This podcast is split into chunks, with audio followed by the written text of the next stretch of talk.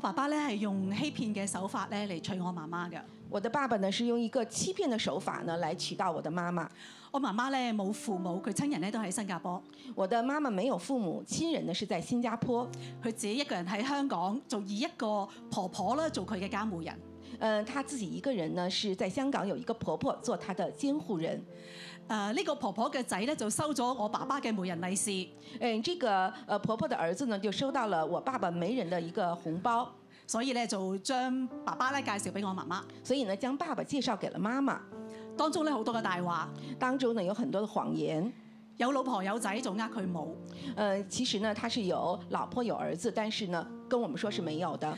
呃佢咧只係大佢十年，嗯，骗他呢说年纪呢只是大他了十岁，媽媽睇嚟話都唔似但喎。是妈妈看看上去说他不像大了十年。個媒人咧就話誒、呃因為佢啱啱住完院啊，入嗯但是院嚟啊，所以咧睇起上嚟蒼老啫。嗯，但是呢，媒人说呢，他刚刚呢住了医院，比较呢虚弱，所以人看起来比较苍老。媽媽呢一啲都唔中意爸爸，妈妈呢是不喜欢爸爸的，但係咧其實對佢嚟講咧，對婚姻係懵懂啊，佢唔知乜嘢係結婚，但是呢，妈妈呢对婚姻呢只是處於懵懂的狀態，不知道呢什麼是婚佢以為姻。咧只係有個爸爸或者哥哥一樣咁去錫自己。她呢覺得只只要是有一個爸爸或者是哥哥那樣子来来疼自己就好了。到結婚註冊嘅時候攞身份證出嚟咧，先至知道原來爸爸大佢二十年。嗯但是呢，在呃結婚注冊時候拿出身份證才知道呢，爸爸呢是比媽媽大了二十歲。結婚之後咧，收到鄉下寄嚟嘅信，呃，結婚以後呢，收到了鄉下寄來的信。爸爸鄉下個仔話俾佢哋聽咧，佢要訂婚啦。呃，爸爸呃鄉下的兒子呢告訴他們呢，他要訂婚了。媽媽嗰陣時候咧，先至知道被呃。呃，媽媽这个时候呢才知道是被騙了，喺咁多年前咧，佢好大膽地咧提出話要離婚，所以呢，在很多年前呢，她很大膽的提出要离婚，爸爸唔肯，但是爸爸不同意。話如果離婚咧，你賠翻三萬蚊俾我啦。他说：“如果你呢你想离婚呢，就赔三万块钱给我。更崩潰嘅係”最崩溃的呢，更崩溃的是，結婚之後咧，佢哋租人房住，租人一間睡房咁樣樣，一間房住。嗯、他们结婚以后呢，租租了人一间睡房这样子来住。爸爸揀嘅嗰間屋咧，爸爸选的那个房间呢，係佢鄉下老婆喺香港嘅哥哥嘅一間屋。是他乡下的老婆的哥哥在香港的一间房子。嗰個年代咧，誒、爸爸鄉下有好多人都係由國內偷渡出嚟喺香港咧，誒、成家立室。呃，在那个年代呢，就是爸爸的有很多呢国内的亲戚呢是偷渡来到香港，然后在香港呢成家立室。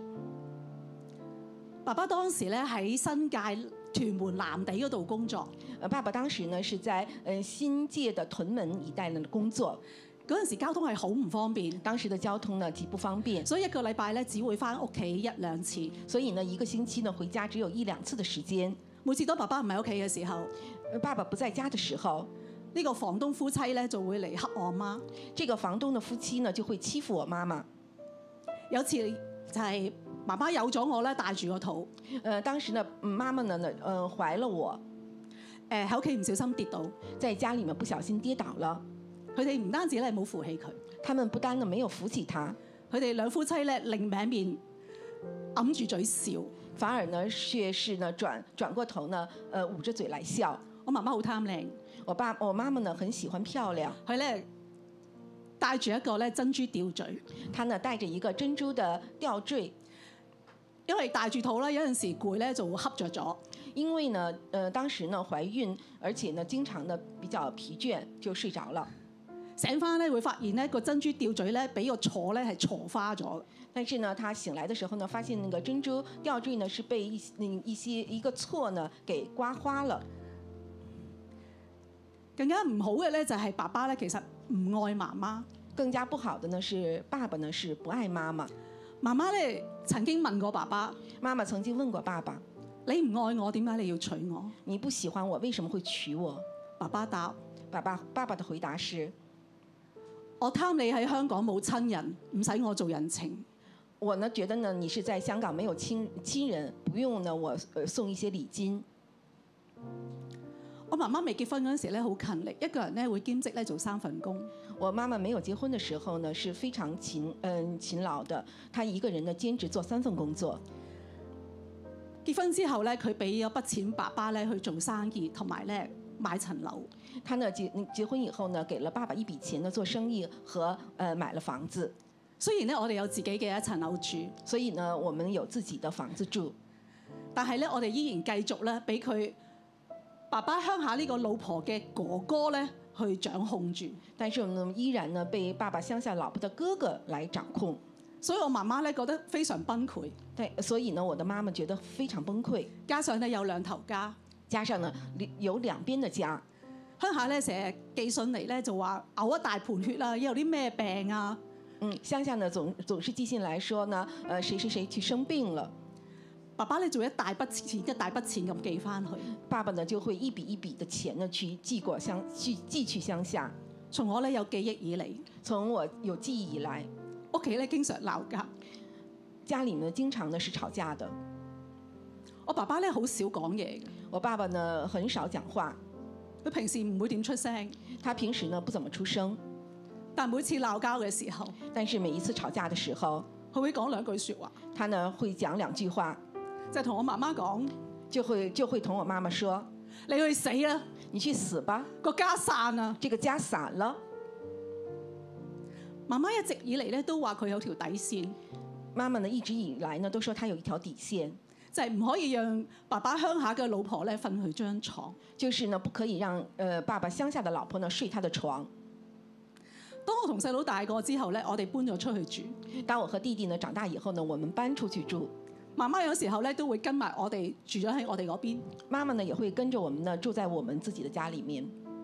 我爸爸就申請咗佢鄉下個老婆嚟香港玩，呃，我爸爸呢就申请了他乡下的老婆呢来香港来玩儿，瞓我媽媽張床。睡在我妈妈的床上。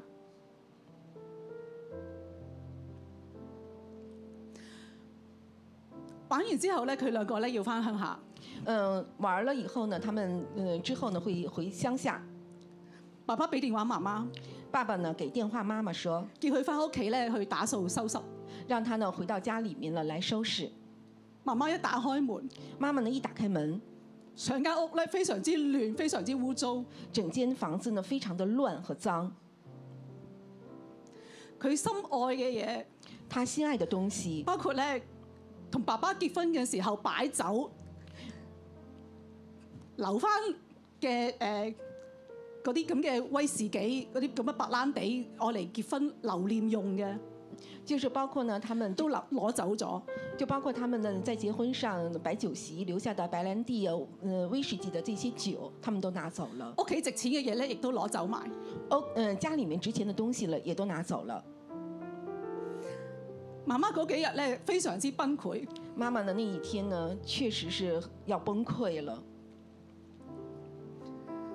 佢有血壓高。她呢本身呢是有血压高，有一晚咧，我起身三點零鐘咧去洗手間，有一天晚上呢三点多钟呢，我起身呢去洗手间，我發現咧飯廳嘅燈咧仲着住，我发现呢餐厅的灯呢还是着呃还是亮着。我出去望下，我嗯、呃出去呢看了一下，發現咧我媽媽咧趴咗喺地下昏迷咗，发现呢，我的妈妈呢趴在地上昏迷了。我即刻叫醒細佬，我即刻呢叫醒了我的弟弟，白車入院，嗯，叫救护车呢送到了医院。三十幾個鐘頭喺醫院冇醒過，三十多个小时呢，在医院里面没有醒过，證實咧係爆血管身亡。证血呃证实呢是爆血管而身亡。細佬俾電話爸爸，嗯，弟弟呢打电话给爸爸，我俾佢聽媽媽死咗，告诉他呢，嗯妈妈已经去世了。爸爸話爸爸说，我唔見我張身份證，我落唔到嚟，我我没有我没有我的身份证，现在回不了香港，所以媽媽嘅喪禮爸爸冇出席。所以呢妈妈的丧礼呢，爸爸没有出席。作為一家之主，作为一家之主，我爸爸喺屋企最常講嘅説話：我爸爸在家里面最常说的话，你去死啦！你去死吧個！家散啊！这个家散了，冇諗到咧，就好似一個劇本一樣，没想到的像一个剧本一样，帶出我屋企嘅結局。带出了我家里的结局。呢、個咧係我深深嘅經歷到这是我深深的经历到話語嘅能力。话语的能力。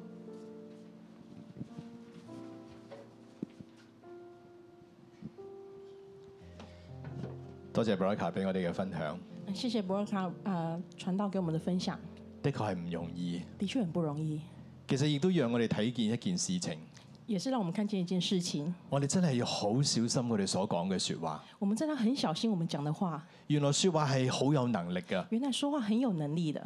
我哋真係講祝福嘅説話，祝福就會成就；我们说祝福的话，祝福就成就；我哋講咒詛嘅説話，咒詛就會成就。我们说咒诅的话，咒诅就成就。其實喺外國都有啲嘅誒實例，在外國都有實例，誒、有啲人咧就係、誒、對住一棵花係咁鬧係咁鬧，結果嗰棵花最後都謝咗。啊，有個人對啊一盆花一直罵他，一直罵他，結果那花就謝了。亦都有做過心理誒嘅誒實驗，也有做過心理實驗就將一啲負面嘅説話不停咁同一個人講，啊，就是將負面的說話一直對着一個人說，最後呢個人就憂鬱。就這個人就憂鬱了。所以今日我哋苗圃嘅第一課就叫做口出恩言，所以，我們苗圃的第一課就是口出恩言，認識兩個世界，祝福連連。認識兩個世界，祝福連連。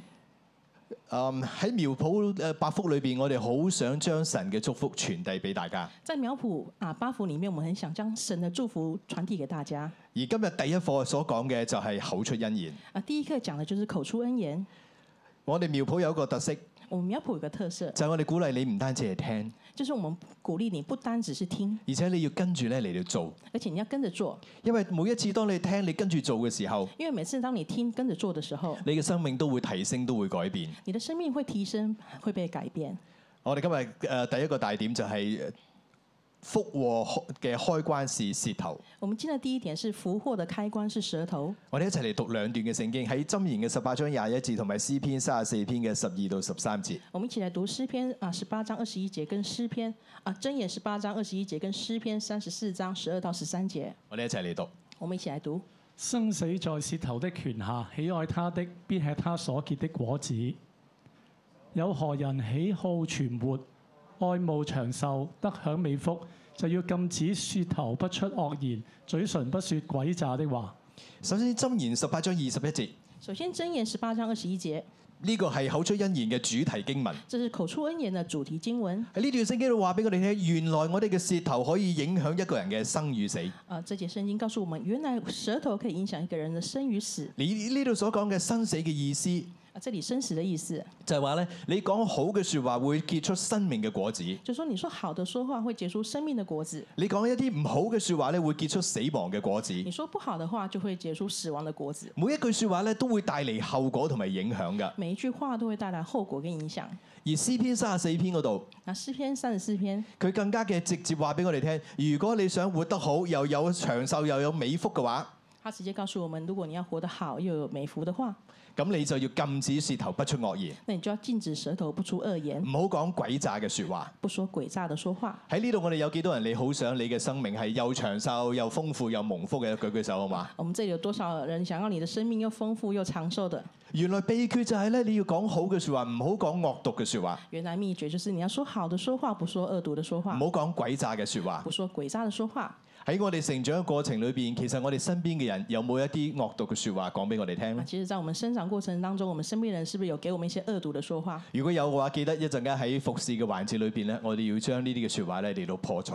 那如果有的話，我們等一下在服侍的環節裡面把這些話來破除。大家都好想蒙福，大家都很想蒙福，原來蒙福就係從我哋嘅口嘅改變開始。原來蒙福就是從我們口的改變開始。點解會咁嘅呢？為什麼會這樣呢？原來禍與福有一個開關，呢、原來禍與福有個開關，個開關就係我哋嘅舌頭。這個開關就是我們的舌頭。點解我哋嘅舌頭有咁大嘅功效嘅呢？為什麼舌頭有這麼大的功效呢？我哋先睇第一個小點，我們先來看一個第一個小點：神創造天地用話語。神創造天地用話語。神用乜嘢嚟創造天地嘅呢？神用什麼來創造天地原呢？來係用佢嘅説話。原來用他的說話，神係用佢嘅説話嚟將呢個天地創造出嚟嘅。神用他的說話將這個天地創造出來。我哋喺創世記一章三節，我們在創世記一章三節，我哋一齊讀。我們一起讀。神說要有光，就有了光。我哋再嚟讀埋下邊嗰、個啊希伯來書十一章三節。我們再來讀希伯來書啊十一章三節。我們因着信就知道諸世界是藉神話造成的，這樣所看見的並不是從顯然之物做出來的。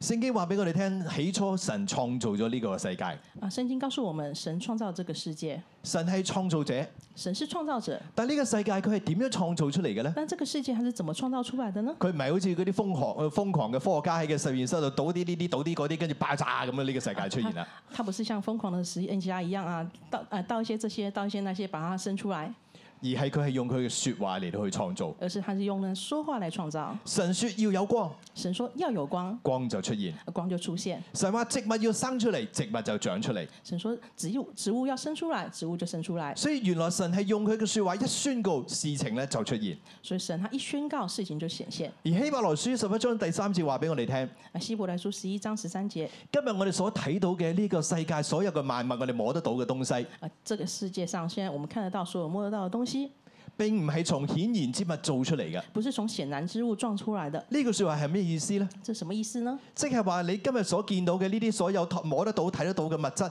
係由一啲我哋睇唔到嘅東西形成嘅。就是你現在看得到、摸得到的東西，都是從我們看不見的東西形成出來的。呢、個亦都係妙普要讓我哋所認識嘅。这是苗圃讓我們所要認識的。原來今日我哋所活嘅呢個世界係一個兩個嘅世界，原來我們現在活的世界是一個兩個世界，即係係一個嘅物質嘅世界同埋一個屬靈嘅世界，兩者並行嘅。就是一個物質世界跟靈界兩者並行。神係一個嘅靈，神是一個靈，所以佢係從虛空當中創造咗呢個世界出所嚟。以它是從啊虛空當中創造出來。神用佢嘅説話創造咗物質界，啊，神用他的說話創造了物質界，但係神自己係活喺靈界嘅裏邊。但是神是活在靈界裡面。但係我哋呢個嘅靈界同物質界又點樣去連埋一齊呢？那那個靈界跟物質界怎麼連在一佢起哋之呢？間嘅關係係乜嘢呢？他們之間的關係是什麼呢？我哋嚟睇呢個嘅誒馬太福音十六章十九節，我哋一齊嚟讀。我們啊，看馬太福音十六章十九節，我們一起來讀。我要把天國的鑰匙給你，凡你在地上所捆綁的，在天上也要捆綁；凡你在地上所釋放的，在天上也要釋放。原來我哋活喺一個兩個世界並行嘅一個嘅誒環境裏邊。啊原來我們活在兩個世界並行的環境裡面。呢段經文講到天上地上，啊，這個經文講到天上地上，地上所代表嘅就係我哋今日一切見得到嘅呢啲誒實際嘅呢個世界，而啊，地上看得到的，就是我們現在看得到、摸得到的這些東西。天上所指嘅就係我哋肉眼睇唔到嘅靈界。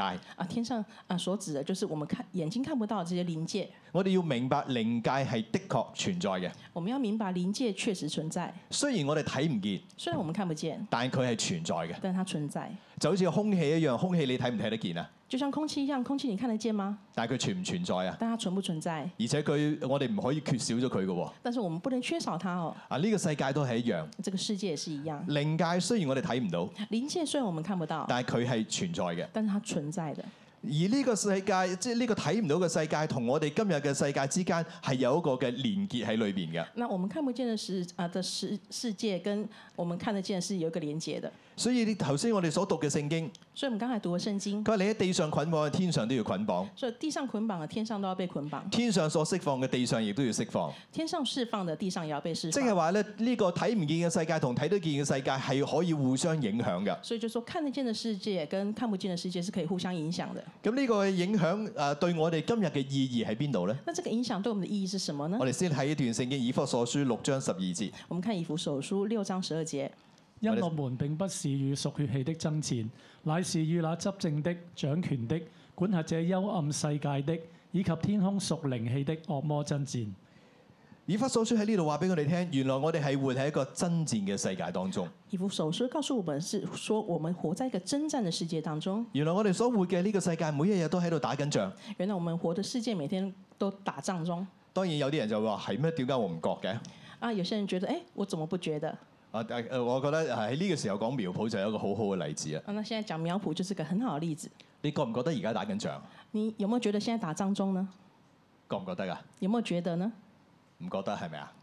有覺得嗎？但係而家真係打緊仗嘅喎。但現在事實上是打仗，打仗當中，不過戰場唔喺香港，但戰場不在香港，喺俄羅斯同烏克蘭。在俄羅斯跟烏克蘭。所以我再問你一次，你覺唔覺得而家打緊仗啊？所以我再問你一次，你現在覺不覺得打仗啊？你突然間話係喎，真係打緊仗喎、哇，原來是在打仗當中，只不過我冇感覺啫。只是我們沒有感覺。點解我哋會冇感覺呢？為什麼沒有感覺呢？睇唔見啊嘛，因為看不見，唔認識啊嘛不。認識。如果唔打開電視機，唔留意新聞，就唔覺得打緊仗㗎啊啦。如果我們不看電視、不看新聞，就不知道了。但係有一日，如果你嘅眼睛打開，你睇到嗰邊嘅畫面傳過嚟嘅時候，你就會突然間發現真係打緊仗啊！哦，当你看电视看到那个画面传过来的时候，你就发现哇，真的在打仗了。其實唔單止嗰邊打緊仗，其實不止那邊在打仗，其實經濟上、貨幣上，每一日都打緊仗。其實經濟上、貨幣上每天都在打仗，其實我哋睇唔見嘅，只是我們看不見。同樣靈界每一日都喺度爭戰緊。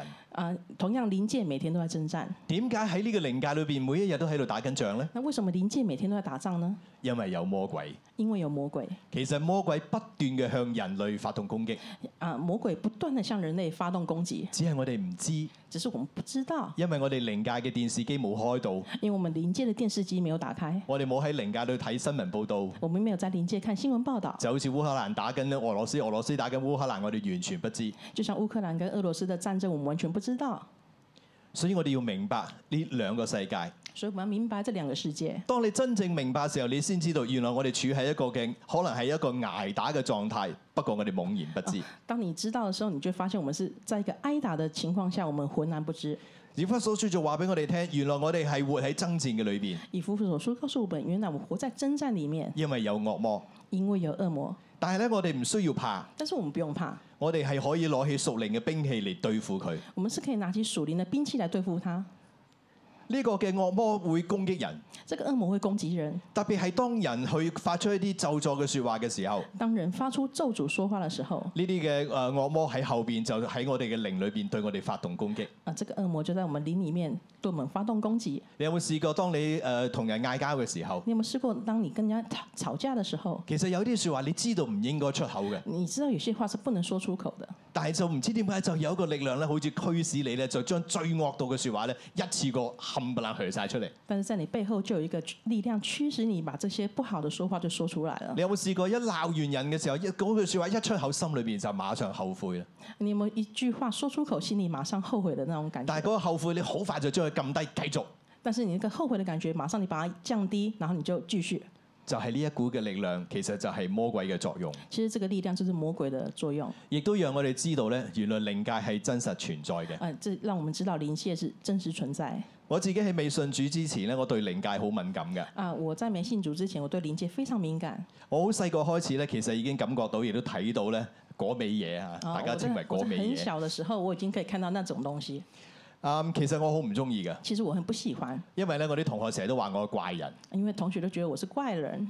嗯，譬如我同啲同學喺彌敦道最多人嘅地方行街，啊啊，譬如我跟同學在彌敦道行誒、呃逛街啊有時候我就會突然間閃開一步，啊，有時候我突然閃開一步因為我見到有啲嘅嘢行過嚟，啊，因為我看到有有東西走過來，所以所有同學都話你唔好撳啦。我同學說啊，你別搞這些啦，你今日你知唔知搞到人哋即係囉囉攣咁樣？你這樣弄得我們覺得有點害怕啊，去去宿營去啲坊間野外就更加不得了啊，啊。如果我去的荒郊野外更不得了了因為太多嗰味嘢嘛。啊，因為太多那種東西。但係我好感恩咧。但是我很感恩信主之後咧，就突然間咩都睇唔到啦。啊，信主之後我什麼都看不到所以你知道嘛？我一決志之後，我發覺我乜都睇唔到嘅時候，即係再睇唔到嗰味嘢嘅時候，我就話呢個真係福音啊！啊。當我覺知之後，我什麼都看不見的時候，哇，我覺得這個真的是福音我終於覺得我係正常人啊！啦，我真的覺得我是正常人啊，但係又好感恩但也很感恩。啊！到我被聖靈更新之後，當我被聖靈更新之後，張牧師教導我點樣用屬靈嘅恩賜。啊，张牧師教到我怎麼用屬靈的恩賜。啊，唔知點解突然間又睇翻靈界嗰啲東西，哎呀，突然間我又看見靈界的東西，但係而家好好嘅但現在很好，就係、我有得揀，就我也可以選，可以睇見又可以睇唔見。啊可以看見也可以看不見。需要睇見嘅時候祈禱就可以睇得見，啊，需要看見的時候，我祈禱就可以看見；唔想睇嘅時候就睇唔見，啊，不想看見的時候就看不見。咁樣就舒服啦啊，。這樣就很舒服了。原來我哋係可以咁樣去運用屬靈嘅恩賜同埋權柄，啊，呢、原來我可以這樣運用屬靈的恩賜跟權柄，個就係以弗所書呃所書所教導我哋嘅。這是以弗所書所教導我們的。當我哋信主，我哋成為神嘅兒女嘅時候，神將權柄俾我哋，當我們啊信神成為神的兒女的時候，神將權柄傳給我我們，哋可以捆綁、我們可以捆綁、驅逐啊驅逐、靈界嗰啲唔好嘅影響同埋仇敵，啊臨界那些不好的影響影響跟仇敵。我哋都可以釋放靈界裏邊好嘅嘅東西嚟幫助我哋我，们也可以釋放臨界好的東西來幫助我們，就係天使就是天使，為我哋嘅生命咧帶嚟平安。為我們的生命呢帶來平安。我曾經誒、呃、開小組嘅時候，我曾經開小組的時候，我有個組員突然間邪靈彰顯，啊，我的有一個組員突然彰显。啊，我嘅小組全部都係弟兄嚟噶嘛。啊，我的小组全部都弟兄，啊嗰位弟兄一彰顯嘅時候，五個男仔咧都撳佢唔住。那个弟兄彰显的时候，五个弟兄都压不住他。平時好斯文嘅佢，突然間變得力大無比。啊，他平常很斯文的，突然变得力大无比。我啲組員都嚇到全部黐埋牆，啊，我的组员全部都吓到粘在墙上，都唔敢行埋去。都不敢靠近。我就奉耶穌嘅名捆綁佢我就背後嗰、個。啊，我就奉耶穌的名去捆綁他的背后那一个。結果呢個禱告一發出，结果这个祷告一发出，佢真係喐唔到，他真的动不了佢企喺嗰度咧呆立當場，只能夠好惡咁樣望住你。啊，他只能站在那边很很凶狠的看着我。最後我哋誒、呃即係將呢個邪靈趕出去，誒、呢、個組員就恢復正常。那我们将这个邪灵赶出去，这个组员就恢复正常。所以你見到靈界係好真實㗎，所以你看到灵界是很真實的。靈界咁真實，首先我哋要認識靈界裏邊嘅一啲嘅定律，所以啊，灵界很真實，所以我们要认识灵界的一个定律。因為我哋了解佢係點樣運作，我哋先至能夠係誒、呃知道我哋前面嘅路應該點樣走。因为我们知道它怎么运作，我们才知道前面的路怎么走。所以第二個大點就係屬靈屬靈定律不可不知。所以第二个定律就是啊，屬灵定律不可不知。有啲乜嘢叫屬靈嘅定律呢？有什么样的屬灵定律呢？有一啲嘅原則我哋要明白。有些原则我们要明白第一個原則咧就係叫做眾修嘅原則。啊。第一个原则是重收的原则，眾修嘅原則之下係想話俾我哋聽，因言種福，惡言收禍。恩言重福，恶言收获。我哋讀加拉太書六章七節，我们读啊加拉赖书六章七节，不要自欺，神是輕慢不得的。人種的是什麼，收的也是什麼。原來我哋種乜嘢就收乜嘢。原来我们种什么就收什么啊，其實呢句説話中國人都好明白㗎啊。啦其，實这个话中国人都很明係白，咪啊？是種不是瓜就得瓜啊，種豆就得豆，係咪啊啊种？瓜得瓜，种豆得豆，你種乜嘢咪得乜嘢咯。你种什么就收什么。我哋嘅古人都明白㗎，我们古人都知道了，所以喺應用上邊，我哋要知道，所以运用方面我们要知道，我哋講嘅説話同樣就係一個嘅種與收嘅原則。我们講的话就跟種與收的原则一樣。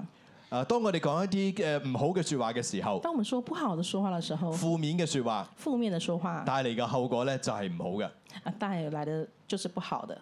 所以咧，如果有人係將呢個負面嘅説話俾我哋嘅時候，如果有人將這些負面说話給我們的時候，我哋好容易亦都用翻負面嘅説話嚟回敬佢，係咪？我們也很容易用負面的说話來回敬他。其實人好中意講負面嘅嘢其㗎，實人很喜歡說負面的話批評論斷係我哋嘅專長嚟嘅。啊，批評論斷是我們的專長啊，所以咧，即係三五知己走埋一齊就中意咧誒講人是非。啊，所以啊，三五知己呃聚在一起就是講人是非啊，呢、個我哋都要小心。啊，這個我們都要小心。喺公司我哋都好容易犯呢個毛病。哎，在公司裡面很容易犯這個毛病。係咪有一個人咧講老闆嘅是非嘅時候，跟住咧就越嚟越多人就圍埋你啦，跟住又加一腳啊、加一句啊咁樣。啊，当有一个人在说啊老板的是非的时候，全部人围过来，一人说一句，一人说一句。但係我哋要小心啊！但我们要小心呢個時候最危險啊，㗎，这个时候很危险，因為通常你講到最開心嘅時候，老闆就突然間出現喺你後因为面，通常你讲得最开心的时候，老板就出现了。係咪啊？有冇人試過咁樣哎，㗎？也不能试过这样，啊，所以我哋要小心。所以我们要小心。但係如果我哋能夠戒住呢啲負面嘅説話，那如果我们可以啊借了这个负面的说话，咁我哋就可以避開好多嘅危險。那我们可以避开很多的危险。更重要嘅就係呢啲重複嘅負面嘅説話，更重要就是重复的负面说话，其實會影響自己，亦都影響他人。会影响自己，也影响别人。你有冇試過聽咗一啲負面嘅説話之後，你影響對某人嘅判斷同埋認識啊？啊，你有没有试过听过一些负面说话，你影响了你对某一个人的判断？但其實唔公平嘅，因為你冇真係同佢接觸過，但其实不公平的，因为你没有跟他接触过，只係聽翻嚟，只是听回来，你就當真。你就当真。所以我哋要小心處理呢啲負面嘅説話。所以我们要小心处理这个负面说话。相反，佢話人種嘅係乜嘢，收嘅係乜嘢。所以人种的是什么，收的也是什么。上完呢個堂課之後，上完这堂课之后如，果你能夠勒住自己嘅舌頭，如果你可以勒住自己的舌头你，所講出嚟嘅都係建造嘅，都係好嘅説話，你讲的都是建造的，都是好的说话，你就會蒙福。你就会蒙福。原來咧，大家要記住一樣嘢，因为大家要记住一一件事情，我哋所講嘅説話好似回力鏢一樣嘅，我们讲的话好像回力镖一样，佢會翻翻嚟我哋度嘅。它会回到我们这里。所以你講啲唔好嘅説話，佢會翻翻嚟你嗰度。所以你讲到不好的话，它回到我们这里。但係同樣你講一啲祝福嘅好嘅説話，佢都會翻翻嚟你嗰度。所以呢，你讲祝福的话，它也会回到我们这里。呢個就係第一個重修嘅定律。这是第一个重收的定律第二，我哋要知道咧，原來説話會影響健康嘅。啊啊。第二个是说，说话会影响健健康。好話治病，壞話治病。好话治病，坏话治病，但兩個治字係唔同嘅啊字，两个字是不同字，一個係醫治嘅治，一個係導致嘅治。一个是医治的治，一个是导致的治。所以原來講好嘅説話可以醫病㗎，所以原來说好的话可以医病，相反講唔好嘅説話會會會真係會生病㗎。呃说坏的话真的会生病。箴言十五章第四節，箴言十五章第四节，我哋一齊嚟讀。我们一起来读：温良的舌是生命樹，乖謬的嘴使人心碎。心碎就真係會病啦。啊，心碎就是会病呢、説話係會影響健康㗎。说话会影响健康的。大家有冇試過？我細個都做過呢個實驗嘅，呃，大家有没有试过？我小时候都做过这个实验，就係咧你好唔想返學嘅日子，就是你很不想上学的日子，然後你就開始揾樣物想，啊，我就开始默想，然後你去宣告我會發燒，我會發燒，我會發你燒，就宣告，哎，我会发烧，我会发烧，不出十分鐘你就發哎燒你啦，不用十分钟你就发烧了跟，住即刻就要揾阿媽摸下個頭，然后马上找妈妈摸一下头，跟住就可以嗰日唔返學啦。然后那一天就可以请假了。不過咧請假電話一打完之後就退燒㗎啦，但是请假电话一打完就退烧了，有冇人試過有㗎？没有人试过？有冇啊？有有冇 啊！所以你發現咧，原來我哋嘅説話係可以醫病，亦都可以咧導致我哋生病。所以原来我们的说话可以医病，也可以让人家生病。我曾經試過斷咗兩隻腳啊！我曾经试过断了两只脚，咁我就我好唔慣嘅，即係你知唔知我？因為我係啲通山走嘅人嚟噶嘛，啊，因我很不习惯，因为我喜歡到處走的人，所以我就日日咧祝福我兩隻腳快啲好，快啲好佢腳一腳你係最叻嘅，你係最醒嘅，你係好得最快嘅。所以我每天都祝福我的腳啊，你是最棒的，你你是很好的，你赶快好起來。我真係好得好快。我真的好得很快。我去復診嘅時候，我話誒、呃、醫生誒、呃、問我你隻腳點啊？那我复診的時候，醫生問我，哎、你的腳怎麼啦？我話我冇乜嘢噶咯，我已經行得噶喎。然後我說我沒什麼，我可以走了。跟住醫生話你行得醫生說你可以走，點會啊？怎麼可能？你行俾我睇下啦。你走給我看看，我就係啊記咁我咪起身行俾佢睇咯。我就起身走給他看。哦，你真係行得喎！哇，你真的可以走哎、我係啊，我頭先揸車嚟嘅。他說对，我說对啊，我剛才開車來的。跟住醫生嚇到面都青。啊，醫生嚇到了，但係跟所以佢馬上幫我做檢查，所以他馬上幫我做檢查。檢查完之後佢就發覺你真係好翻嘞喎！哎、檢查完之後，他說：“哎、你真的好了、哎啊，我未見過人可以好得咁快，我沒見過人可以好這麼快、哎梗係啦，我日日都祝福我對腳啊啊！嘛。當然，我每天都祝福我的腳。所以同樣嘅，所以同樣的，如果你喺疾病裏邊，如果在疾病當中，你日日祝福自己，你每天都祝福自日日己，講美好嘅説話每，天說美好的說話你，想唔好都快都難。你不想好的快都難。同樣嘅，同樣的，如果你日日都係祝福自己嘅，如果你每天都祝福自己，都係講開心快樂嘅説話，都想開心快樂的話，你覺得你有冇可能患上憂鬱症呢？你覺得你有可能患上憂鬱症嗎？但係相反，但相反，如果你日日都同自己講負面嘅説話，咒咗自己嘅説話，如果你每天都對自己講負面的說話、咒詛的說話，最開心嘅人好快都會變憂鬱症㗎。啊，開心開心的人都會變憂鬱症了。啊所以我哋嘅言語可以帶嚟醫病，亦都可以帶嚟疾病。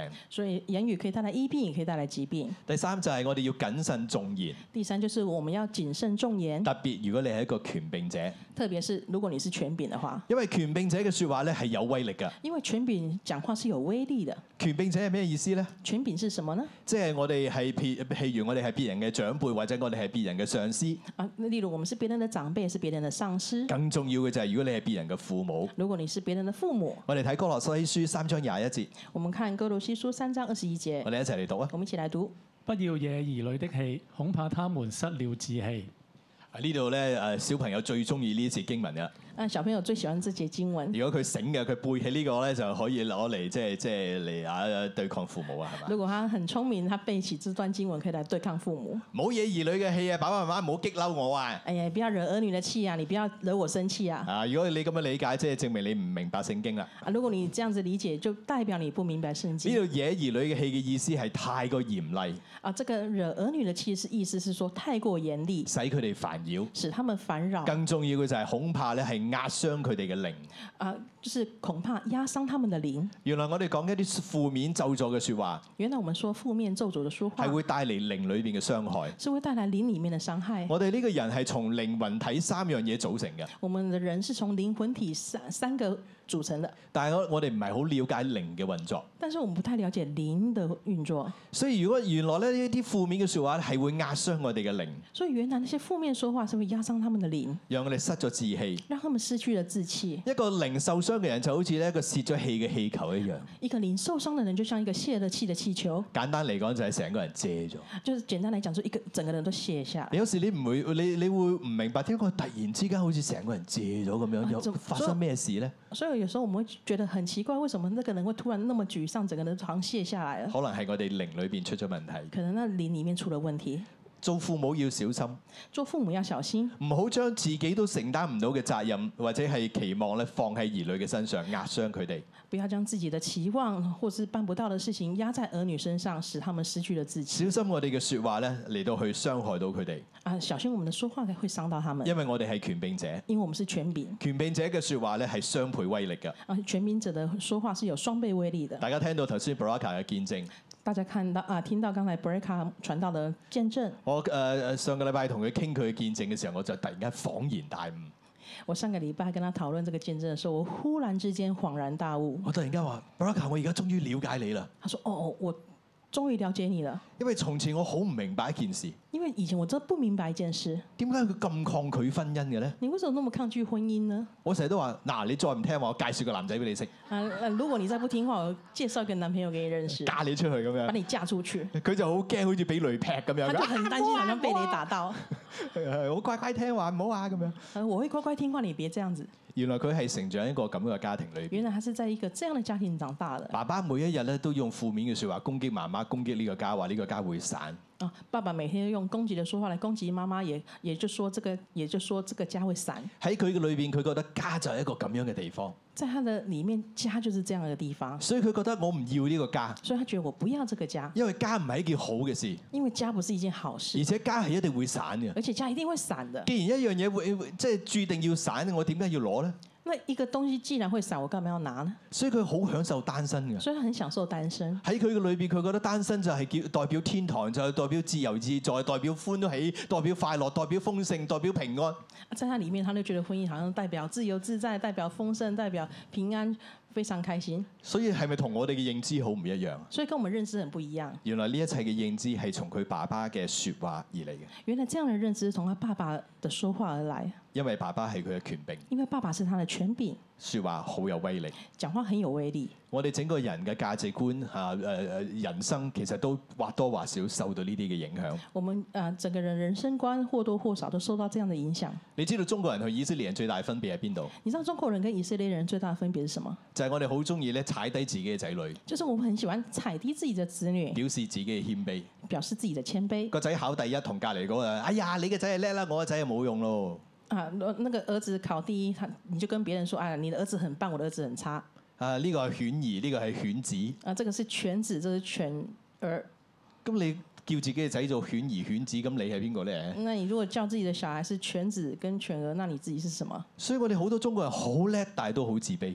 所以我們很多中國人都很棒，可是他們很自卑。但係以色列人就唔係咁嘅喎。但以色列人不是這樣如果你見到個小朋友喺以色列，哇乜你咁曳咁蠢㗎、你啊？啊！如果你看那個以色列人來，啊，你你說，哎、你怎麼那麼調皮啊，那麼笨啊？佢爸爸如果喺附近，佢即刻會跳出嚟。他爸爸如果在附近，他一馬上跳出來。邊個話㗎？誰說的？我呢個仔最叻嘅我，的兒子最棒，佢最聰明他最嘅，聰明，佢係最醒目他嘅是，最聰明，佢喺我眼中永遠都係最叻嗰個。他在我眼中永遠是最棒的那一個佢。哋係咁樣去成長他㗎。們是這樣成長的，所以你見到啲以色列人無論去到邊度，佢哋都充滿自信嘅。所以以色列人無論到哪裡，他都充滿自信。明明渣到不得了，都唔知道佢自信喺邊度嚟嘅。啊，明明差得不得了，都不曉得他自信從哪裡來的。但係咧，久而久之之後，佢真係會出人頭地嘅喎。又久而久之，他真的出人頭地哦。呢、個就係嗰個話語嘅能力。这就是話語的能力。所以我哋要睇到，所以我們看到，我哋更加要得出一個咁樣嘅智慧。我們要得到這樣的智慧。第三就係咧，智慧選擇扭轉禍福。第三就是智慧選擇，扭轉禍福。原來我哋係可以揀㗎，原來我們可以選的，有得揀就叻啦。可以選就很棒了。我哋睇呃誒誒不講誒招咒呃座嘅負面説話，哎，不講遭咒主的負面話，我哋唔好講招咒座嘅負面説話。我們不講遭咒主的負面話兩。段經文我哋一齊嚟讀，呃，經文一起來讀。預備起。因為要憑你的話定你為義，也要憑你的話定你有罪。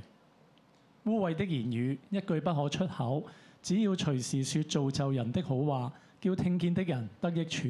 原來我哋所講嘅説話，有一日要喺神嘅審判台前咧交帳。啊，原來我们讲的话，有一天要在神的审判台前面交账。天上有部錄音機，啊天上有一部录音机，將我哋一生嘅説話全部錄低晒。啊，将我们一生的说话全部录下来。到審判嗰一日會播翻俾你自己聽。啊，到審判那一天会播給你聽。哇，其實咧，我有時都諗過，聽翻自己講過嘅嘢都幾恐怖噶。啊，有一天我我就想，如果聽了自己講過的話，也是很恐怖的。因為你鬧交嘅時候、失理性嘅時候咧，講嘅嘢咧，真係自己聽翻都應該覺得好難聽。啊因為在你吵架的時候、失理性的時候，講出的話應該更很恐怖了。我都聽過有一句説話，我都聽過一句話，就係、我師母同我講嘅。就是我師母跟我講的。我頭哦先冇錄低你講嘅嘢啊，我剛才沒有錄下你講的話，我下次錄低俾你自己聽翻啊。我下次錄下來給你自己聽。其實使乜聽翻啊？其實不用聽啊，一鬧完交之後，自己心裏邊都已經有個罪疚感湧緊出嚟啊啦。因為那吵完架，我心裡就有個愧疚感就湧出來了，邊度過到㗎？這就過不去的。啊過去的。所以我哋真係要小心我哋嘅言語，所以我們小心我們的言語，因為咧，其實你要補翻轉頭係好困難嘅。因為你要補回來是很困難的。幾多老公都試過嗌完交之後各地賠款，搞幾多先至可以搞翻掂啊？啊，有有一些老公就试过啦，你吵完架之后，你要割地赔款，要做很多事情，係咪啊？是不是？呢度更加講到啦，以弗所書更加講到污言穢語咧，一句都唔好出口，啊，以夫所书就说污言秽语一句也不可说出唔好口，講咒詛嘅，唔好講唔好嘅説話。啊，不说咒诅的，不说不好的说话，咁要講咩呢？要说什么呢？造就人嘅好話，哎，造就人的好话，要聽見人得益處嘅好話。叫人家听见的人得益處的好话。你諗下，如果我哋所講嘅説話都係叫聽見人得益處嘅話，如果我们讲的话都是让聽见的人得益處的话，你屋企嘅氣氛係咪唔一樣？你家里的气氛是不是不一样其實當你講一啲好嘅説話、造就人嘅説話，啊？请你啊，当你讲那个好的说话或咒诅人的说话时，你嘅頭上面嘅數靈嘅天空就打開，你头上的属灵天空都打开。好嘅事情祝福就會跌落嚟喺你嘅身上。好的祝福就会跌下来。呢、個就係我哋點解要要要講好嘅説話。这就是我们为什么要讲好的说话。但有時候我哋喺無知嘅時候、情緒失控嘅時候，我哋就好容易咧講負面嘅説話。但有时候我们在无知、在情绪失控的时候，就会讲到很多不好的话。中國人特別要戒呢樣嘢，啊，中国人特别要戒这件事我。哋好容易就講一啲唔好嘅嘢㗎我啦。们很容易就讲不好的话，譬如我哋話好忙嘅時候，譬如我们讲很忙的时候，哎呀呢排真係忙到死啊！哎呀，这排这一阵子真的忙到死了，有冇人講過㗎？有没有人讲过啊？其實使乜加後邊嗰句死啫？其实后面的那个死需要加上去吗？你只需要話哇，佢呢排真係好忙好忙啊，咪已經夠咯。啊，你可以讲啊，其实我这一阵子真的很忙很忙，这就够了。唔通你真係想就自己忙到死咩？难道你真的想诅咒自己忙到死吗？啊！你可見我哋嘅嘴係幾咁啊幾咁不受控制。所以你看我们的嘴是多么的不受控制，我哋連好嘅嘢都將佢變成衰嘅嘢我㗎们喎。的好东西都让它变成啊不好的。係啊，乜你咁鬼靚嘅？ 怎么你咁鬼？哎，不是，你怎么长得这么漂亮哎？呢句就翻唔出個鬼字啦，係咪？ 係咪啊？你咁鬼得意嘅，你这么可爱哎，你真係得意到死啊！你真的超级可爱哎。那个鬼很难翻呢個鬼很難翻下，是不是？其實就是說，你真係可愛到死啊！哦，可爱到死了，未聽過嚇，没听过。呢個就係香港人啦，係咪啊？你諗下，即係明明好可愛噶嘛，點解你要咒佢死咧？那明明就很可爱啊，那你为什么要咒他是死呢？所以我哋真係要改變我哋嘅言語，所以我们要改变我们的言语，我哋要去到神嘅面前，我们要去到神的面前求，主求主更新我哋嘅言語。求主更新我们的言语。啊，我哋會有第二課我们会有第二课，一筆勾銷。一笔勾销啊，一筆勾銷裏邊咧就教導我哋點樣將呢啲唔好嘅東西咧除去。啊，一笔勾销就教到我们让这个不好的东西怎么样除去。如果我哋已經累積咗好多嘅咒詛，我哋都要將呢啲咒詛咧一筆勾銷。如果我们已经累积了很多这样的咒诅，我们要将这些咒诅一笔勾销。我哋係有得選擇我们㗎。是有的选择的，所以第二就係咧，我哋要選擇感恩讚美而得祝福。所以我们要选择感恩、赞美的祝福。啊我哋睇五誒以賽亞書嘅五十章第四節，我哋一齊嚟讀啊！啊，以赛亚上啊雅书五十章第四节，我们一起来读。主耶和華賜我受教者的舌頭，使我知道怎樣用言語輔助疲乏的人。我哋既然唔要咒詛人，我们既然不要诅咒人，有時候控制唔到咁，最好嘅辦法係咩咧？那有时候控制不了，那最好的办法是什么呢？就係咧，我哋選擇祝福，就是我们选择祝福，因為我哋得一把嘴啊嘛。因为我们只有一张嘴。係咪啊？我哋講祝福嘅時候就冇辦法同時發出咒詛㗎啦。我们讲祝福的时候就没有办法同时发出咒诅，所以只要我哋咧定義咧誒選擇去祝福，即係咒詛就離開我哋啦。所以我们选择祝福的时候，那诅咒就离开我们。但係咧，我哋要操練嘅，但是我们要操练，就係、操練我哋講説話嘅方式。就是操练我们讲话的方式。我有張圖表俾大家睇。我们有个图表给大家看，誒、交叉嗰邊咧，就係、我哋常常都會好容易就會犯嘅。那交叉的部分是我们常常会说出来的。 take 嗰部個部分咧，就係其實同一句説話咧，你可以有另外一種講法嘅，啊，打勾的那个是同样一句说话，我们有个另另外一个说法。係咪？我哋呢啲好落地嘅係咪啊？即係呢啲可能係每一日你都會講嘅説話嚟嘅。我们这些可能是每天都会讲到的话。第一位，第一位，晚晚都咁夜瞓，你個肝實唔好啦。每天都这么晚睡，你的肝一定不好。但係我哋可以話早啲瞓啦，你嘅肝會越嚟越好哎㗎。，早点睡啊，你的肝功能一定越来越好。其實係咪同一個意思啊？其实是不是同一个意思？但係一邊係控訴式嘅咒詛式，但是一边是控诉式、咒诅式，另外一邊咧係充滿鼓勵嘅肯定式。啊，另外一边是充满鼓励的肯定式。其實我哋嘅小朋友咧都係中意聽肯定鼓勵嘅。其實我们小朋友是喜欢听肯定鼓励的。咳你仲飲凍嘢，咳死你啊！哎呀，咳嗽你还喝渴的，还喝冷的，渴死你啊！咳，你就飲啲熱嘢，你會好得快啲㗎。啊，你如果咳嗽呢，喝点热的，你一定会好的很快。晚晚打機，你考試實肥佬啦。你每天都打击，你考试一定不及格啊！你只要少啲打機，你一定考第一。哎，你如果打少一点鸡，你可能会有好成绩。咁簡單你都唔識，你真係蠢到死啊！这么简单都不会，真是笨到死啊了。係有啲唔容易理解嘅，但我相信你咁聰明，你花多啲時間一定可以識，啊，虽然这个不容易明白，但是你很聪明，慢慢学一定会的，係咪啊？是不是这样？係咪有分別啊？是不是有分别？但其實所表達嘅意思係一樣嘅喎。但其实表达的意思是一样的，呢個就係話我哋嘅説話要更新，这就是我们的说话要更新。我哋要常常咧講一啲咧讚美嘅説話、稱讚嘅説話。我们要常常讲赞美的说话仲有一樣嘢咧，就係咧，我哋要有一個感恩嘅習慣喺我哋裏邊。啊，最重要是还有一个感恩的习惯在我们里边。其實我哋點解會講咁多負面嘅嘢咧？因为我们为什么會讲那么多负面的话呢？因為我哋心裏邊收埋好多垃圾，因为我们心里很多垃圾，所以你出嚟嘅都係誒、呃都係啲負面嘅又冤又臭嘅東西。所以我们出来的就会是那种负面的、很不好的东西。但係如果我哋裏邊所充滿嘅係感恩係喜樂，那如果我们里面充满的是感恩跟喜乐，講出嚟嘅説話當然就好聽啦那。讲出来的话当然就好听啦、所以我哋要先清潔裏邊，所以我们先清洁里面，清潔裏邊就係用感恩嚟清潔佢。清洁里面是用感恩来清洁。我哋唔單止要清潔，我們不但要清洁，更加我哋要棄絕一切拆毀性嘅言誒話語。而且我们要弃绝一切拆毁性的说话。啊，首先就係我哋要拒絕認同嗰啲負面嘅説話。首先，我们要拒绝认同負面的話。當有啲人同我哋講一啲負面嘅説話嘅時候，當有些人跟我們講一些負面話的時候，我哋要拒絕佢，唔好承認佢，我們要拒絕他，不要承認唔他，好接納佢，不要接納他，棄絕呢啲説話。棄絕這些說嗱，話。咁樣我哋都冇咁容易發嬲嘅喎。那這樣我們就不容易生氣。但你要記住，你係棄絕佢嘅説話，唔係棄絕嗰個人。啊，你要記得，你是棄絕他的說話，不是棄絕這個人。佢所講嘅負面嘅説話，你喺裏邊咧，你話我奉耶穌嘅名咧取消呢句説話。啊，他講的負面說話，我們在心裡面就想，我奉耶穌的名來棄絕這些說話。我哋要取消呢啲負面説話所帶嚟嘅能力。我們要取消這些負面說話帶來的能力。啊，我我我聽過一句好經典嘅，我聽過一個很經典的，啊，佢佢想話一個人咧，即係即係蠢啊，他想要講一個人笨，佢就話。他就說：你個腦筲箕做㗎？啊你你的你的脑是笨斗做的啊，呃，燒不雞是笨斗，呃，漏斗做的啊，也不是漏斗，是筲箕係咩啊？呃，波機，本机啊，對本机對對對對，本對机做哦，的哦。台灣有個字唔同嘅，原來。OK，好啦，呢句説話真係好毒㗎，哎，这个说话真的很毒，但係又好有創意。但又很有創意。我問佢咩叫筲箕佬啊？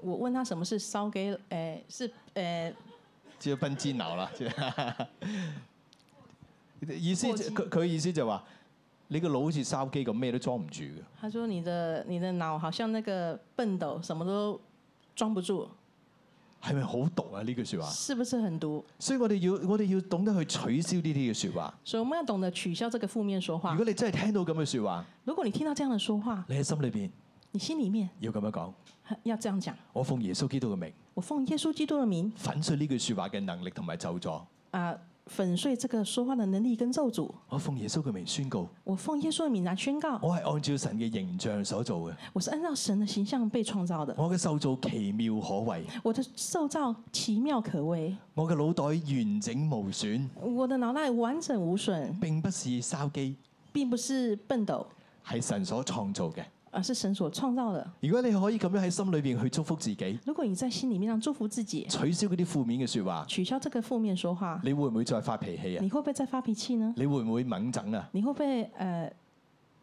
你就唔會將呢啲負面嘅説話記喺心裏邊，你你不会将这个负面说话记在心里面，你就成為一個好高 EQ 嘅人。你就成为一个很高 EQ 的人。你知道好多人咧，去俾錢去學呢啲 EQ 課程，你知道很多人花钱去学这个 EQ 课程，好貴㗎。很贵的、啊，你嚟苗圃就慳翻啦。你来苗圃就省了啊、所以點解我哋要搞苗圃百福呢？所以为什么我们要做苗圃八福呢？所以總結，所以总结，我哋要做一個咧誒誒，要用恩言勝過惡言。我哋要誒、呃、爭取做一個完全人。所以我们要啊用恩言胜过恶言，做一个完全人。啊雅歌三章二節，雅歌三章二节，我哋一齊嚟讀。我们一起来读。啊，唔係呢個係誒誒雅各書三章二節，我啊哋一雅齊各嚟讀书。三章二节，原我们一來起我們在許多事上都有過失。若有人在話語上沒有過失，他他就是完全人，也能勒住自己的全身。我哋都會犯錯嘅，我們都会犯错但係咧其實最容易犯錯嘅就係我哋嘅舌頭，就係、我哋嘅言語。啊。其实最容易犯错的就是我们的舌头、我们的言语。如果我哋可以控制住我哋嘅言語，立得住我哋嘅舌頭，如果我们可以控制我们的啊的言语，勒住我们的舌头，其他嘅都好啊辦啦。其他都好办。所以原來你控制到你講啲乜嘢嘢，你就可以成為一個完全人。所以你控制到你讲什么话，就能是成为一个完全人。我哋要咧向呢個方向咧多多嘅努力，我们要朝这个方向来努力，我哋唔好中魔鬼嘅計，我们别中魔鬼的计唔，好成為魔鬼所利用嘅工具工具嚟到去攻擊別人。啊，别成为魔鬼的工具来攻击别人。相反，我哋心裏邊常常感恩，常常讚美。我们的心里常常感恩，常常赞美喺逆境當中，我哋都用感恩讚美咧去勝過逆境，啊，在逆境当中，我们用感恩赞美来胜过逆境唔去抱怨，唔去講負面嘅説話。啊，不抱怨，不说负面的说话咁樣我哋相對嚟講，我哋就冇咁容易情緒低落。啊，这样相对来讲就不会那么容易情绪低落。我哋常常祝福，常常稱讚，我们常常祝福，常常称赞，我哋嘅生命，我哋人生就會越走越光明。我们的人生就会越来越光明。感謝主，感谢主，求主幫助我哋，求主帮助我们讓我哋都能夠進入呢一個嘅領域嘅當中，啊，让我们都可以进入这个里面当中讓我哋喺靈呃喺呢個靈界裏邊咧，走喺祝福嘅道路裏邊，啊，就我们在这个灵里面的祝福的道路里面，好唔好？我哋一同起立，我们一起起立，我哋一齊誒嚟到去敬拜。我们一起来敬拜。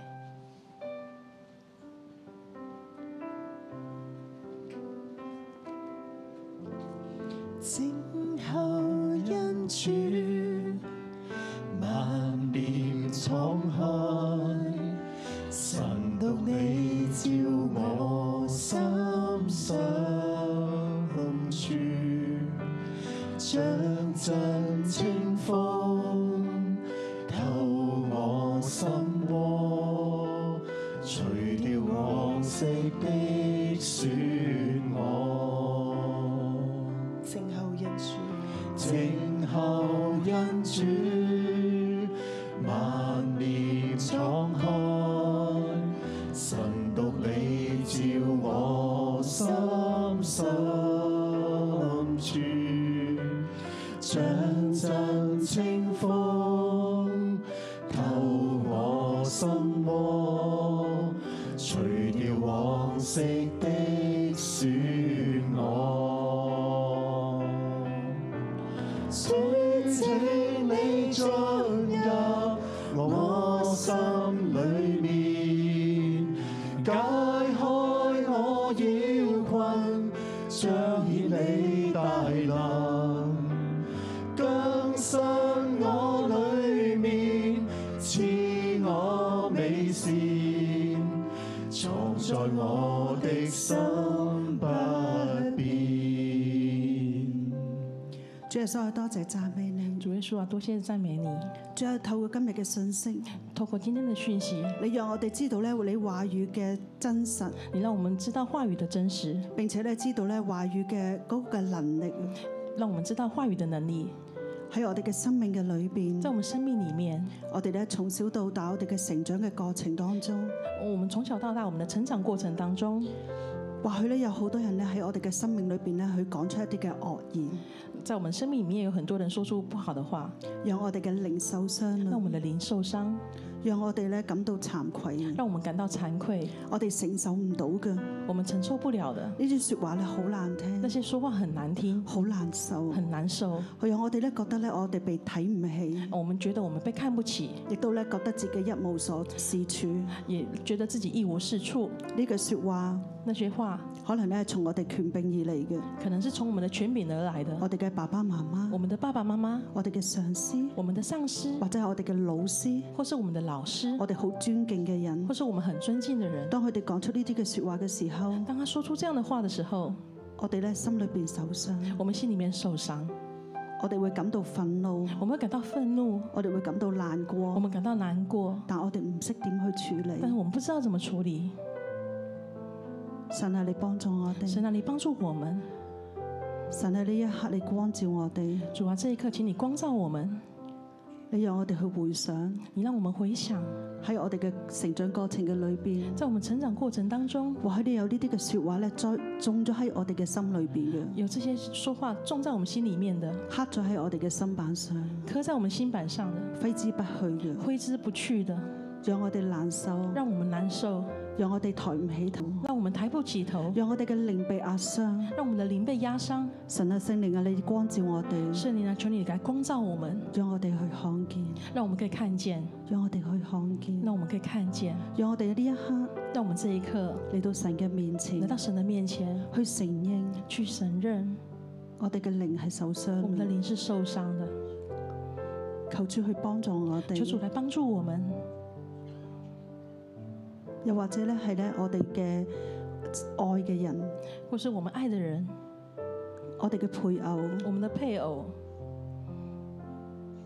我哋曾經認識過嘅男女朋友，我们曾经认识的男女朋友，我哋嘅閨蜜，我们的闺蜜，我哋嘅摯友，我们的摯友，自自很由好嘅朋友，哦，自由，又或者係我哋嘅孩子，或是我们的孩子，喺鬧交嘅時候，在吵架的时候，喺爭執嘅時候。在争执的时候，都會咧發出呢啲嘅惡言去攻擊都会发出这样的恶言来攻击惡言嘅中傷，爱人的重伤，讓我哋嘅靈受让傷，我们的灵受伤，讓我哋感到難受。让我们觉得难受。我哋咧嚟到你嘅神嘅面前我，们来到神的面前，我哋咧先咧嚟到咧神嘅面前去承認我们先到神的面前来承认我哋受傷，我们受伤，我哋承受唔到我嘅，们承受不了的。求主去幫助我哋。求主来帮助我们。或許咧有呢啲嘅詞，呢啲嘅呃誒話語咧，一直咧都記喺你嘅心上邊。这些话语一直都记在我们的心里面。當你一諗起嘅時候咧，你都會覺得好難受。当你一想起来的时候，就觉得非常難受。我哋咧都將呢啲嘅話語咧帶到神嘅面前，我们将这些话语带到神的面前，交俾神。交给神，交俾神，交给神。我哋從靈裏邊去棄絕，我们从地里面来弃绝，我哋知道唔係咁嘅，我们知道不是这样的我，哋咧唔接受，我们不接受，因為神創造我係奇妙可畏嘅。因为神创造我是奇妙可畏的。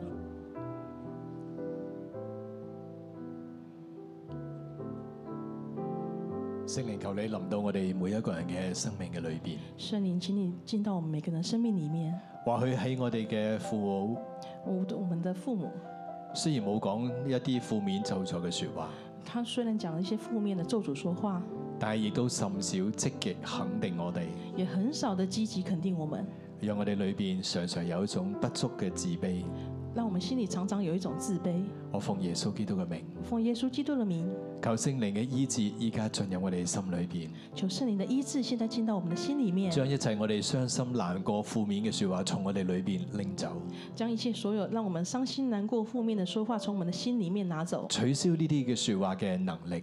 取消这些说话的能力。相反，相反，聖靈今日對你講：圣灵今天对你讲，孩子，你係全然美麗。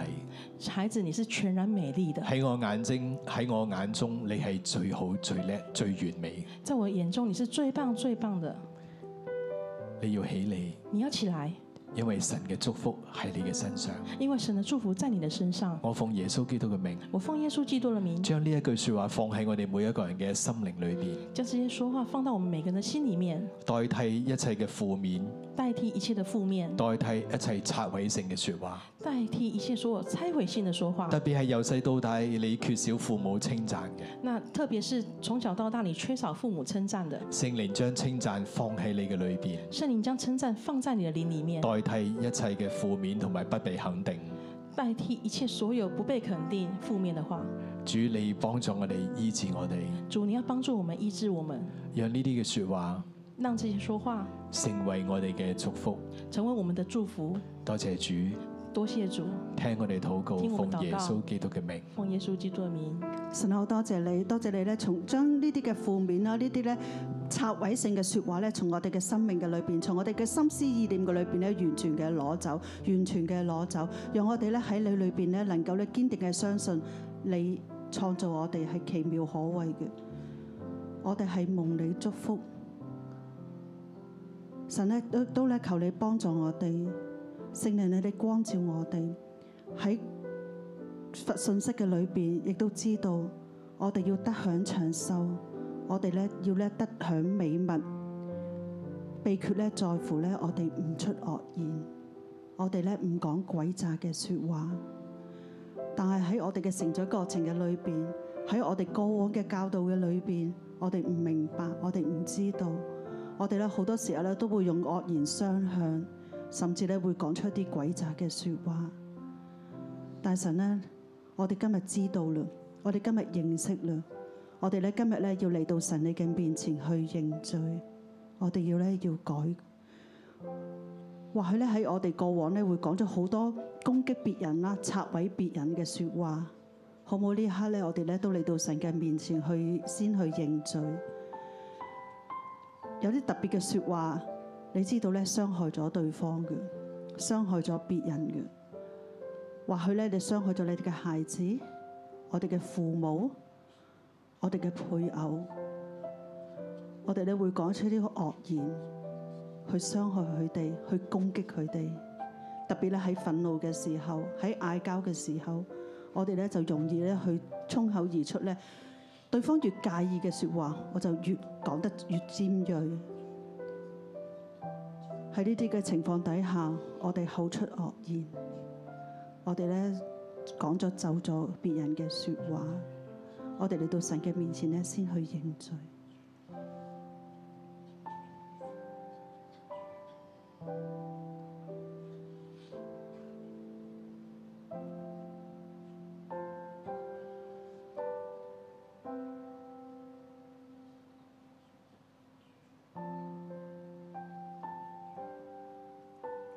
又或許咧，我哋咧生命裏邊咧，我哋會有啲嘅口頭禪嘅，會咧常常掛喺口邊。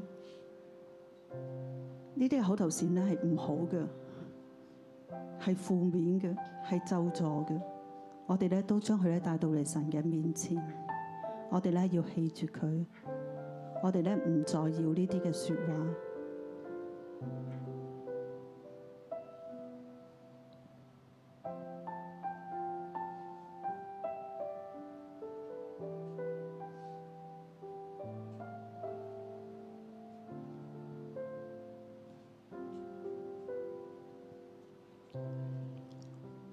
我奉耶穌基督名，攞起聖靈嘅寶劍，斷開弟兄姊妹同一切負面咒詛説話之間一切不敬虔嘅雲結。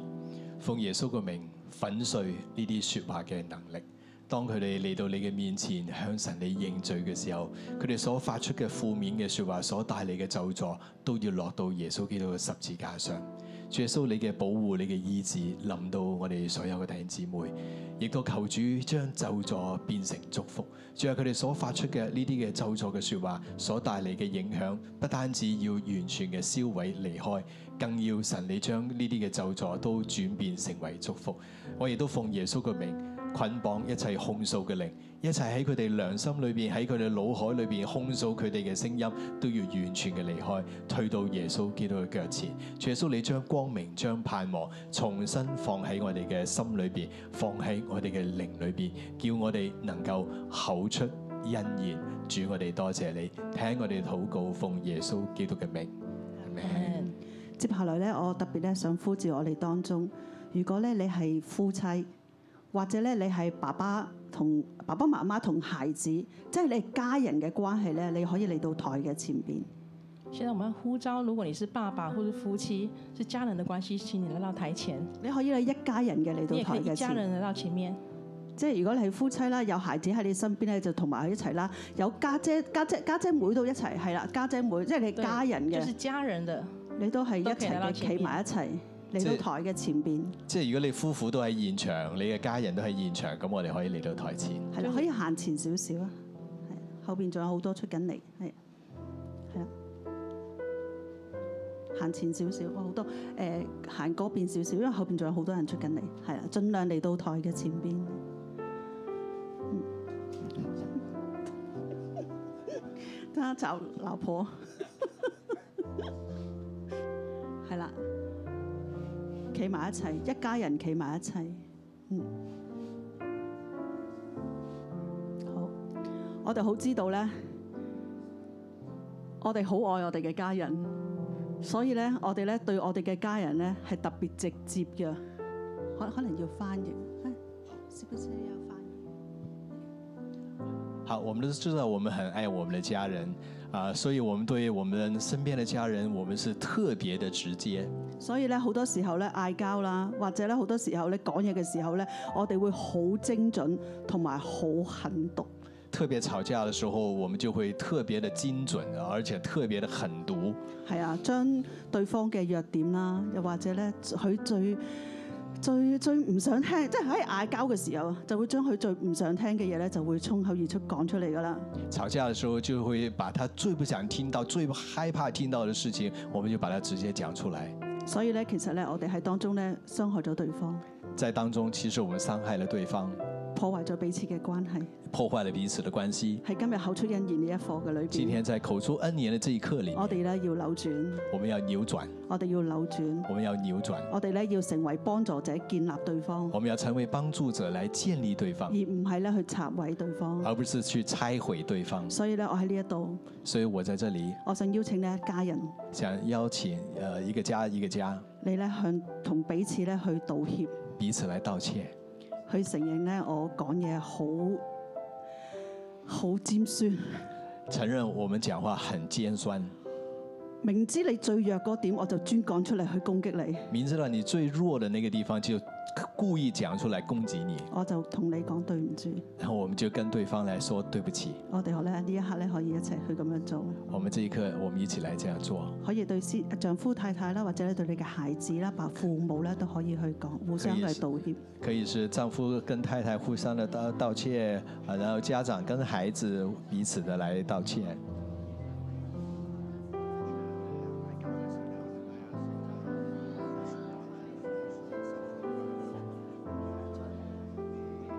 喺座在嘅弟兄姊妹咧，如果你家人唔喺當中，但係咧你都可以喺靈裏邊去宣告，亦都咧去咧道歉。我相信咧同樣咧有功效嘅。在座位上，如果你的孩呃家人不在你的身边，但是你可以在林里面祷告，在林里面跟神来呃呃来呃道歉啊、在林里面也是会产生功效的。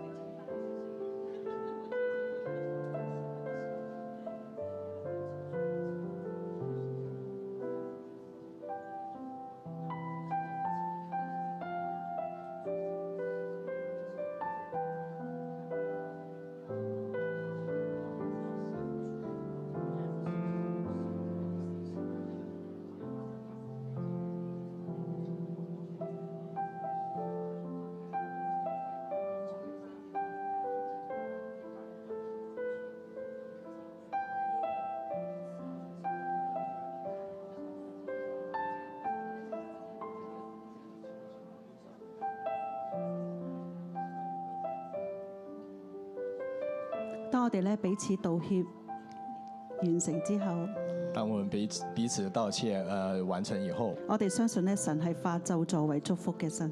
我们相信神是化咒诅为祝福佢的嚟神。你要拆除咧我哋中間咧被隔住嘅牆。神要拆除我们当中隔绝的墙。我哋咧而家咧可以咧擁抱住對方，我们现在可以拥抱着对方，同佢講：跟他说咁樣我生命當中有你：“，感恩我的生命当中有你。並且咧彼此去祝福，”而且我们可以彼此的来祝福，去讚美肯定對方。去赞美、肯定对方。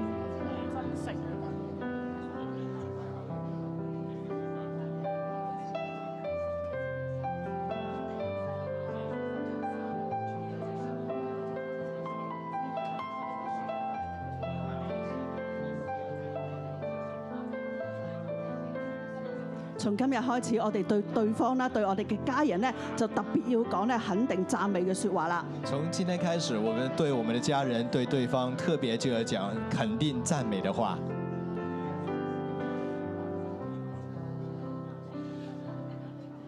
感謝主，神係一個咧化咒詛為祝福嘅神。當我哋一齊喺呢度嚟到去領受呢個口出恩言嘅呢個祝福嘅時候，可能你會發現，哦，原來我以前真係錯啦。但係你見到神係嗰個好嘅好嘅神。但如果你仲未曾將耶穌接喺你嘅心裏邊，呢、個祝福其實你未攞到最盡、最盡、最盡。所以我今日都想喺呢個地方嚟到邀請，喺我哋當中有冇朋友你仲未曾將耶穌接喺心裏邊嘅？當你經過呢個課堂，你發現原來神俾你嘅係超過你所想所求嘅祝福，而你今日願意做呢個決定，將耶穌接喺心裏邊嘅，我邀請你喺呢個時候可以輕輕舉起你嘅手，讓我睇見。因為我要特別嘅為你祈禱，讓神嘅祝福從今日開始就坐落喺你生命當中。有冇咁嘅朋友？如果有嘅話，可以輕輕舉起你嘅手，讓我睇見。有冇咁嘅朋友？線上嘅弟兄姊妹，如果你今日都想將耶穌接喺心裏邊，請你跟住我一句一句嘅嚟到去祈禱。親愛主耶穌，多謝你，多謝你愛我，多謝你將祝福放喺我裏邊。我向你承認，我係一個罪人，唔認識真理，犯罪，講難聽嘅说話。但係主耶穌，我今日願意相信你，接受你，成為我嘅救主，作我生命嘅主宰。求你更新我，改變我，讓我能夠講祝福嘅说話。多謝主，聽我禱告，奉耶穌基督嘅名，阿門。好，我哋一齊嚟舉起手嚟領受祝福。我奉耶穌基督嘅名祝福我哋所有嘅弟兄姊妹，神嘅喜樂平安大大嘅與你同在。神要為你打開天上嘅窗戶，傾覆喺你嘅生命嘅當中，喜樂平安要充滿你，以至到你心裏邊所充滿嘅，你口裏邊所講出嚟嘅，都係祝福嘅説話，口出恩言嘅恩膏要大大加倍嘅臨到你，使你心滿意足，使你成為別人嘅祝福、喜樂嘅泉源。主，我哋多謝你，聽我哋嘅禱告，奉耶穌基督嘅名，係咪？啊誒感謝主，今日嘅苗圃嘅崇拜咧就到呢一度，願主祝福大家。走之前啊誒、不如我哋翻埋位先，係啦，我哋翻埋位，有少少嘅補充報告，我哋翻啊埋位先，係啦。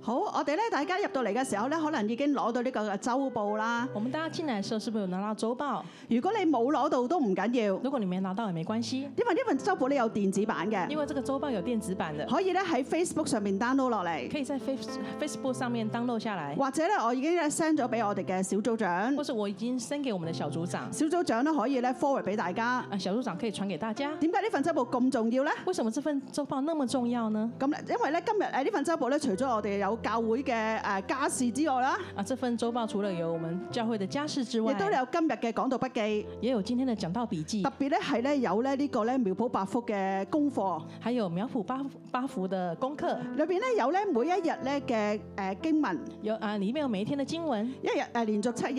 連續七天，因為咧，我哋好知道咧，呢個咧係我哋嘅誒呢呢一個咧係我哋嘅生命嘅反轉，要操練啊，㗎。這是我們生命的反轉要操練的因，為咧唔係我哋天然人係識做㗎，因為不是我們天然人哎會做的，因為我意思係口出恩言咧，唔係我哋天然人咧可以好容易做得到嘅啊就是嘢。口出恩言，不是我們天然人很容易做到但的係事咧，。我哋卻係咧知道係好嘢嚟㗎。但我們知道是好東西，所以咧，我哋咧要咧透過每日嘅祈禱啦，去去去誒、呃去提醒自己，亦都咧求神咧去幫助我哋，所以我們每天祈禱去啊，求神來幫助我們。讓我哋咧能夠咧真係咧將我哋嘅生命被反轉。呢那啊，求神讓我們的生命能被反度轉。咧一連七日嘅經文這一連七天的經文有禱告啦，同埋祝福。有禱告跟祝福。係譬如今日啦，今日第一日咧就係叫做咧誒、呃、經文咧係會用箴言嘅第十八章廿一節，啊，例如说，今天是用箴言的第十八章十八章二十一节，係啦，就生死在舌頭的權下，喜愛他的必吃他所結的果子。生死在舌头的权下，喜爱他的必吃他的主所结的果子。我哋咧慢慢讀，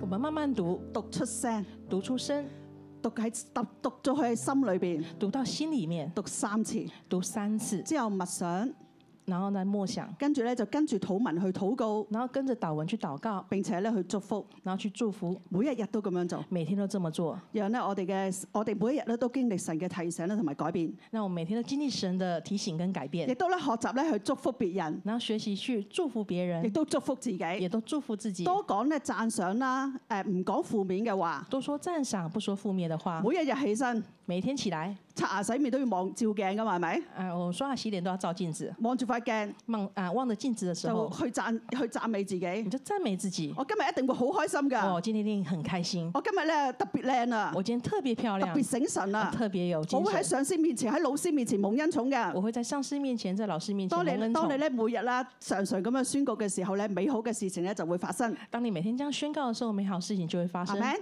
阿門。